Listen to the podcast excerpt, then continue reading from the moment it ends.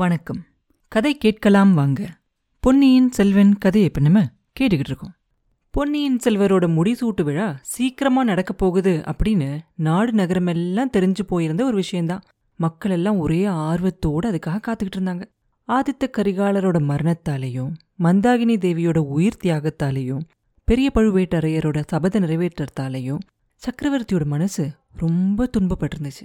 ஆனாலும் கூட ராஜ்ய உரிமை சம்பந்தமான சச்சரவுகள் எல்லாம் ஒரு மாதிரியா தீந்து போயிருச்சு. அருள்மொழிக்கு முடிசூட்டுறத சிற்றரசர்களும் பொதுமக்களும் ஒரு மனசா ஒத்துக்கிட்டாங்க அப்படிங்கிறத தெரிஞ்சுக்கும் போது அவர் மனசுக்கு கொஞ்சம் ஆறுதலா இருக்கும். தை மாசம் பிறந்த உடனே நல்ல நாளா பார்த்து பொன்னியின் செல்வர் தலையில சாம்ராஜ்ய பாரத்தை இறக்கி வச்சுட்டு காஞ்சிக்கு புறப்பட்டு போய் அவர் பையன் கட்டி இருக்கிற பொன் மாளிகையில இருக்கலாம் அப்படின்னு சொல்லி சக்கரவர்த்தி முடிவு பண்ணியிருந்தாரு. ஆனா முடிசூட்டு விழாவை ரொம்ப ஆடம்பரம் இல்லாம நடத்தணும் அப்படின்னு அவர் நினைச்சுக்கிட்டு இருந்தாரு. இந்த விஷயத்துல அருள்மொழிவர்மரும் அவங்க அப்பா என்ன நினைச்சிருக்காரோ அதே மாதிரி நடந்துக்கணும் அப்படின்னு நினைச்சாரு. அதனால முடிசூட்டு விழா முடிகிற வரைக்கும் நாடு நகரங்கள்ல இருக்கிற பொதுமக்களுக்கு நடுவுல அதிகமா போக வேண்டாம் அப்படின்னு முடிவு பண்ணியிருப்பார். இப்ப என்ன நடந்துகிட்டு இருக்கு?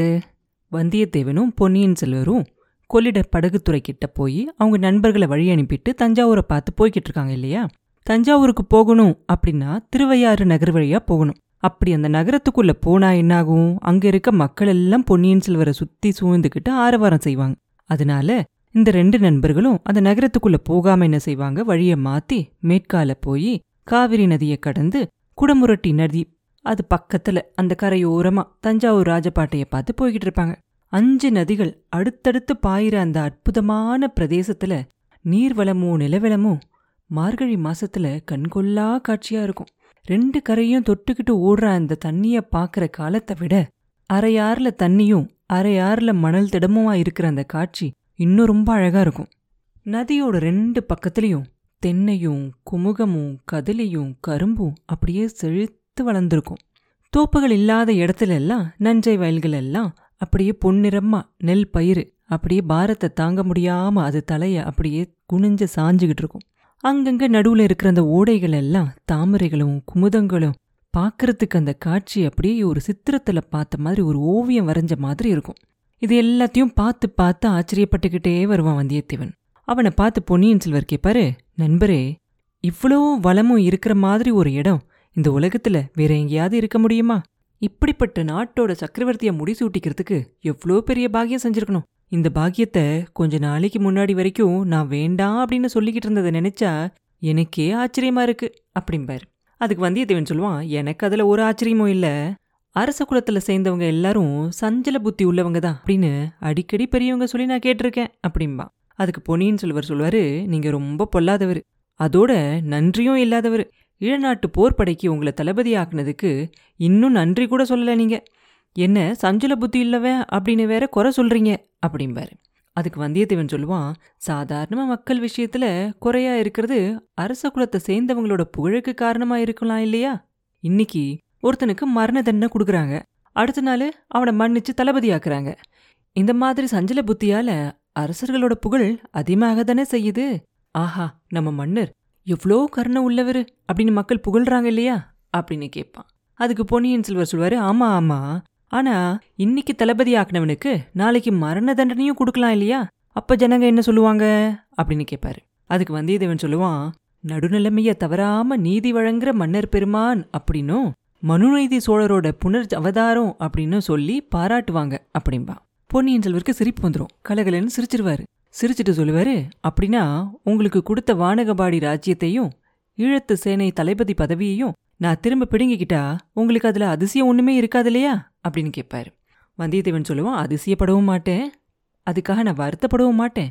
இப்ப கூட என்னை ஈழ நாட்டுக்கு அனுப்புறது எனக்கு பெரிய தளபதி பதவி தர நோக்கத்தோடையா, இல்ல என்னை இந்த அழகான சோழ நாட்டுல இருக்கக்கூடாது அப்படின்னு தேசபிரஷ்டம் செய்யற நோக்கத்தோடையா அப்படின்னு எனக்கு கொஞ்சம் சந்தேகமாவே இருக்கு அப்படின்பா.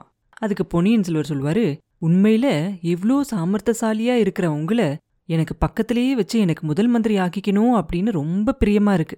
ஆனா முதன் மந்திரி அனிருத்தர் உங்களுக்கு அவரோட பதவியை விட்டு கொடுத்துட்டு விலகி போவாரா அப்படின்னு எனக்கு தோணலை அப்படிம்பாரு. அப்ப வந்தியத்தேவன் சொல்லுவான், அது ஒண்ணுதான் காரணமா இருந்தா நானே வேணும்னா போய் முதன் மந்திரி கிட்ட பேசி கேட்கவா அப்படின்னு கேட்பான். பொன்னியின் செல்வர் மறுபடியும் சிரிச்சுக்கிட்டே சொல்லுவாரு, இல்ல இல்ல வேற காரணமும் இருக்கு அப்படிம்பாரு. வந்தியத்தேவன் சொல்லுவான், ஆமா ஆமா நானும் அப்படிதான் நினைச்சேன் அப்படிம்பான். என்ன நினச்சிங்க அப்படின்னு கேட்பாரு. இல்லை இப்போல்லாம் நீங்கள் மனசில் ஒன்று வச்சுக்கிட்டு வெளியில் ஒன்று சொல்கிறீங்க அப்படின்னு நினச்சேன் அப்படின்பான். பொன்னியின் செல்வர் கேட்பாரு, வல்லத்தரசரே உங்களோட குற்றச்சாட்டை உண்மை அப்படின்னு சொல்கிறதுக்கு ஒரு உதாரணம் சொல்ல முடியுமா அப்படின்னு கேட்பாரு. அதுக்கு வந்தியத்தேவன் சொல்லுவான், நல்லா முடியும். உங்களோட மகுடாபிஷேக வைபவத்துக்கு தை மாதம் ஆரம்பத்திலேயே நாள் வச்சுருக்காங்க, அது உங்களுக்கு தெரியும். அப்படி இருக்கும்போது கொஞ்ச நேரத்துக்கு முன்னாடி நம்மளை பிரிஞ்சு போனவங்க கிட்ட நீங்கள் இல்லாமல் என்னோட மகுடாபிஷேகம் நடக்காது அப்படின்னு சொன்னீங்களே, அதை பற்றி நான் வேற என்ன நினைக்கிறது அப்படின்னு கேட்பான். மறுபடியும் பொன்னியின் செல்வர் சிரிச்சுட்டு சொல்லுவார், ஆமாம்மா முன்னாடியெல்லாம் நான் மனசில் நினச்சதை அப்படியே வெளிப்படையாக சொல்லிக்கிட்டு தான் இருந்தேன். வந்தியத்தேவரோட ஸ்நேகமானதுக்கப்புறம் தான் மந்திர தந்திரங்கள் எல்லாம் கற்றுக்க ஆரம்பிச்சிட்டேன் அப்படிம்பாரு. அப்போ வந்தியத்தேவன் சொல்லுவா, வீணா என்னை புகழாதீங்க, உங்களுக்கு தெரியாத மந்திர தந்திரம் இந்த உலகத்தில் வேற என்ன இருக்க முடியும்?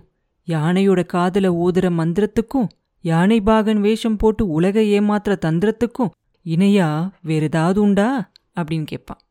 அப்போ பொன்னியின் செல்வர் சொல்லுவார், அப்படியே இருக்கட்டும், என்கிட்டயே இனிமேல் நீங்கள் மந்திர தந்திரங்களெல்லாம் கற்றுக்கலாம் அப்படிம்பார். உடனே வந்தியத்தேவன் சொல்லுவான், அப்படிலாம் நான் அதிகமாக ஏதோ கற்றுக்கிட்டு போகிறேன் அப்படின்னு தானே என்னை வேகமாக இலங்கைக்கு விரட்டி அடிக்க பார்க்குறீங்க அப்படின்னு கேட்பான். அதுக்கு அவர் சொல்லுவார், நண்பரே ஈழ நாட்டுக்கு போகிறதுல உங்களுக்கு விருப்பம் இல்லையா என்ன அப்படின்னு கேட்பார். வந்தியத்தேவன் சொல்லுவான், யார் சொன்னாங்க? இலங்கைக்கு அந்த பக்கம் இருக்கிற இன்னும் தூர தூர தேசத்துக்கு போக சொல்லி கட்டளை இட்டா கூட புறப்படுறதுக்கு தயாராக இருக்கேன். எவ்வளோ சீக்கிரம் அனுப்புறீங்களோ அவ்வளோ சந்தோஷப்படுவேன் அப்படின்பான். அப்போ உடனே பொன்னியின் செல்வர் கேட்பாரு, அப்படின்னா என்னை விட்டு பிரிஞ்சு போகிறதுல உங்களுக்கு அவ்வளோ சந்தோஷமா என்ன அப்படின்னு கேட்பாரு. அதுக்கு வந்தியத்தேவன் சொல்லுவான், ஆமாம் ஐயா, பேரரசர்கிட்ட இருந்து எவ்வளோ தூரத்தில் இருக்கோமோ அவ்வளோக்கு அவ்வளோ நல்லது அப்படின்னு முடிவு பண்ணிட்டேன். தூரத்தில் இருந்தால் அவங்களோட ஸ்நேகத்தை இழந்துடாமல் காப்பாற்றிக்கலாம் இல்லையா அப்படின்னு சொல்லுவான். அப்போ பொன்னியின் செல்வர் சொல்வார், அப்படின்னா நீங்கள் ஏமாற போகிறீங்க அப்படிம்பாரு. வந்தியத்தேவனுக்கு ஒரு நிமிஷம் ஒன்றும் புரியாது. எவ்வளோ தூரம் போனாலும் உங்களோட ஸ்நேகத்தை நீடித்து காப்பாற்றிக்க முடியாது அப்படின்னு நினைக்கிறீங்களா அப்படின்னு கேட்பான். அதுக்கு அவர் சொல்வார், இல்லை இல்லை ரொம்ப நாள் என்ன பிரிஞ்சு நீங்கள் இருக்க முடியாதுன்னு சொல்கிறேன். கொஞ்ச நாள் கழித்து நானும் ஈழத்துக்கு வந்து உங்களோட சேர்ந்துக்கலாம் அப்படின்னு முடிவு பண்ணியிருக்கேன். உங்களை என் கூட கூட்டிக்கிட்டு கடலை கடந்து தூரத்தில் இருக்க தீவுகளுக்கெல்லாம் போகணும் அப்படின்னு திட்டம் போட்டிருக்கேன். நம்மளோட சமுத்திரகுமாரியையும் கூட்டிகிட்டு போக முடியலையே அப்படின்னு தான் வருத்தமாக இருக்குது அப்படிம்பாரு. அப்போ வந்தியத்தேவன் சொல்லுவான், ஐயா என்னோட சேர்ந்து நீங்கள் மந்திர தந்திரங்களெல்லாம் கற்றுக்கிட்டீங்க. உங்களோட ஸ்நேகமாக இருந்ததுலேருந்து நான் உண்மையை மட்டும்தான் பேசணும் அப்படின்னு முடிவு பண்ணியிருக்கேன். இப்போ என்னோடய மனசில் உள்ளதை உங்ககிட்ட சொல்லட்டுமா அப்படின்னு கேட்பான். தாராளமாக சொல்லுங்கள் அப்படிம்பாரு. அப்போ அவன் சொல்லுவான், என் நண்பர் சேந்த நமதன் கிட்டேருந்து உங்கள் சித்தப்பா மதுராந்தக தேவர்கிட்ட இருந்து சோழ சாம்ராஜ்யத்தை நீங்கள் எடுத்துக்கிட்டீங்க. அதுக்கு ஒரு மாதிரி நியாயம் இருக்குது. நீங்களே முடிசூட்டிக்கணும் அப்படிங்கிறது மக்களோட விருப்பம் அப்படிங்கிற காரணத்தை வேணும்னாலும் சொல்லலாம். ஆனால் அவர்கிட்ட இருந்து பூங்குழலியை பிரித்து கூட்டிக்கிட்டு போனால் அது மாதிரி ஒரு பெரிய துரோக செயல் வேறு எதுவுமே இருக்க முடியாது.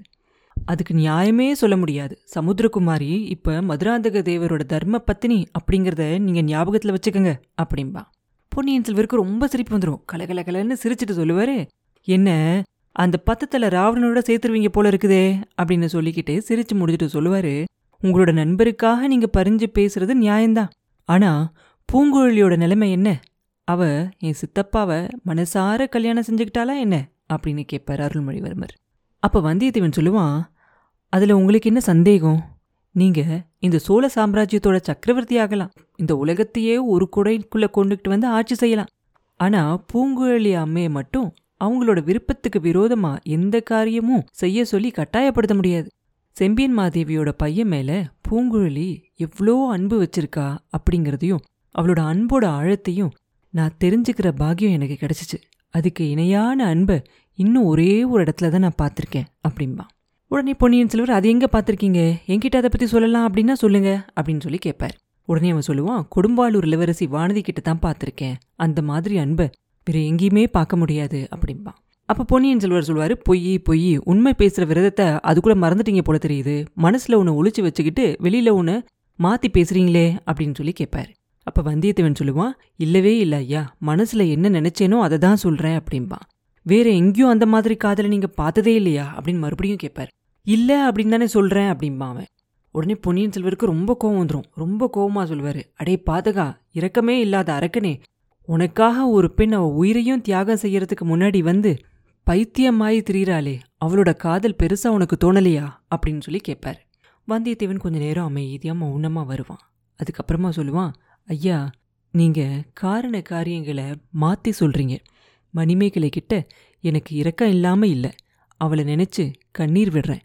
ஆனா அவ பைத்தியமானதுக்கு காரணம் நான் இல்லை, அவளோட அண்ணன் கந்தன்மாரன் தான். அது மட்டும் இல்லாம நாங்க ரெண்டு பேருமே அந்த பெண்ணுக்கு இறந்தவங்களாயிட்டோம். இனி அதை பத்தி பேசி என்ன பயன் அப்படிம்பா. அப்போ பொன்னியின் செல்வர் சொல்வார், நான் கொஞ்சம் நேரத்துக்கு முன்னாடி கோவப்பட்டதுக்காக வருத்தப்படுறேன் அப்படின்னு சொல்லி பேச ஆரம்பிப்பார். அப்போ வந்தியத்தேவன் சொல்லுவான், எனக்கு அதில் வருத்தமும் இல்லை ஆச்சரியமும் இல்லை. இந்த மாதிரி திடீர் கோபத்தை எதிர்பார்த்து தான் சீக்கிரமாகவே இலங்கைக்கு புறப்பட்டு போயிடலாம் அப்படின்னு விருப்பப்படுறேன் அப்படின்பா. அப்போ பொன்னியின் செல்வர் சொல்லுவார், உங்களை இலங்கைக்கு அனுப்புறதுக்கு இன்னொரு காரணமும் உண்டு அப்படின்னு நான் சொன்னேன் இல்லையா அப்படிம்பார். ஆமாம் அப்படின்னு அவன் கேட்ட உடனே அவர் சொல்லுவார், கொஞ்ச காலம் நீங்கள் கொஞ்சம் தூரம் போய் இருந்துட்டு திரும்பி வந்தால் ஒருவேளை உங்களை மணிமேகலைக்கு அடையாளம் தெரியும் இல்லையா, அப்படி தெரியும் அப்படின்னு சொல்லி எங்கள் அக்கா நினைக்கிறாங்க அப்படிம்பாரு. அப்போ வந்தியத்தேவன் சொல்லுவான், தெரிஞ்சுக்கிட்டேன் ஐயா, என்னை தூர தேசத்துக்கு அனுப்புறதுல உங்களை விட இளைய பிராட்டிக்கு அதிக ஆர்வம் இருக்கிறத பற்றி தெரிஞ்சுக்கிட்டேன். நம்ம யாரை பற்றி பேசிக்கிட்டு இருக்கோமோ அவங்களே அதோ வராங்க பாருங்க அப்படின்னு சொல்லி சுட்டி காட்டுவான். அந்த குடமுரட்டி நதிக்கரையோரமாக இவங்க ரெண்டு பேரும் இந்த மாதிரி பேசிக்கிட்டே வரும்போது திருவையாற்றில் இருந்து தஞ்சாவூருக்கு போகிற ராஜபாட்டை பக்கத்தில் வந்திருப்பாங்க. அந்த ராஜபாட்டையில் முன்னாடியும் பின்னாடியும் பரிவாரங்கள் எல்லாம் சூழ ஒரு பல்லக்கு ஒன்று வந்துக்கிட்டு இருக்கும். அதில் குந்தவை தேவியும் கொடும்பாலூர் இளவரசியும் உட்கார்ந்துருப்பாங்க. குதிரை மேலே வந்த நண்பர்கள் ரெண்டு பேரையும் பார்த்ததும் அவங்க ரெண்டு பேருக்கும் ஒரு நிமிஷம் ஆச்சரியமாகவும் இருக்கும், சந்தோஷமாகவும் இருக்கும். அப்புறம் என்ன நடந்துச்சு அப்படிங்கிறத அடுத்த பதிவில் பார்ப்போம். மீண்டும் உங்களை அடுத்த பதிவில் சந்திக்கும் வரை உங்களிடமிருந்து விடை பெறுவது உண்ணாமலை பாபு. நன்றி.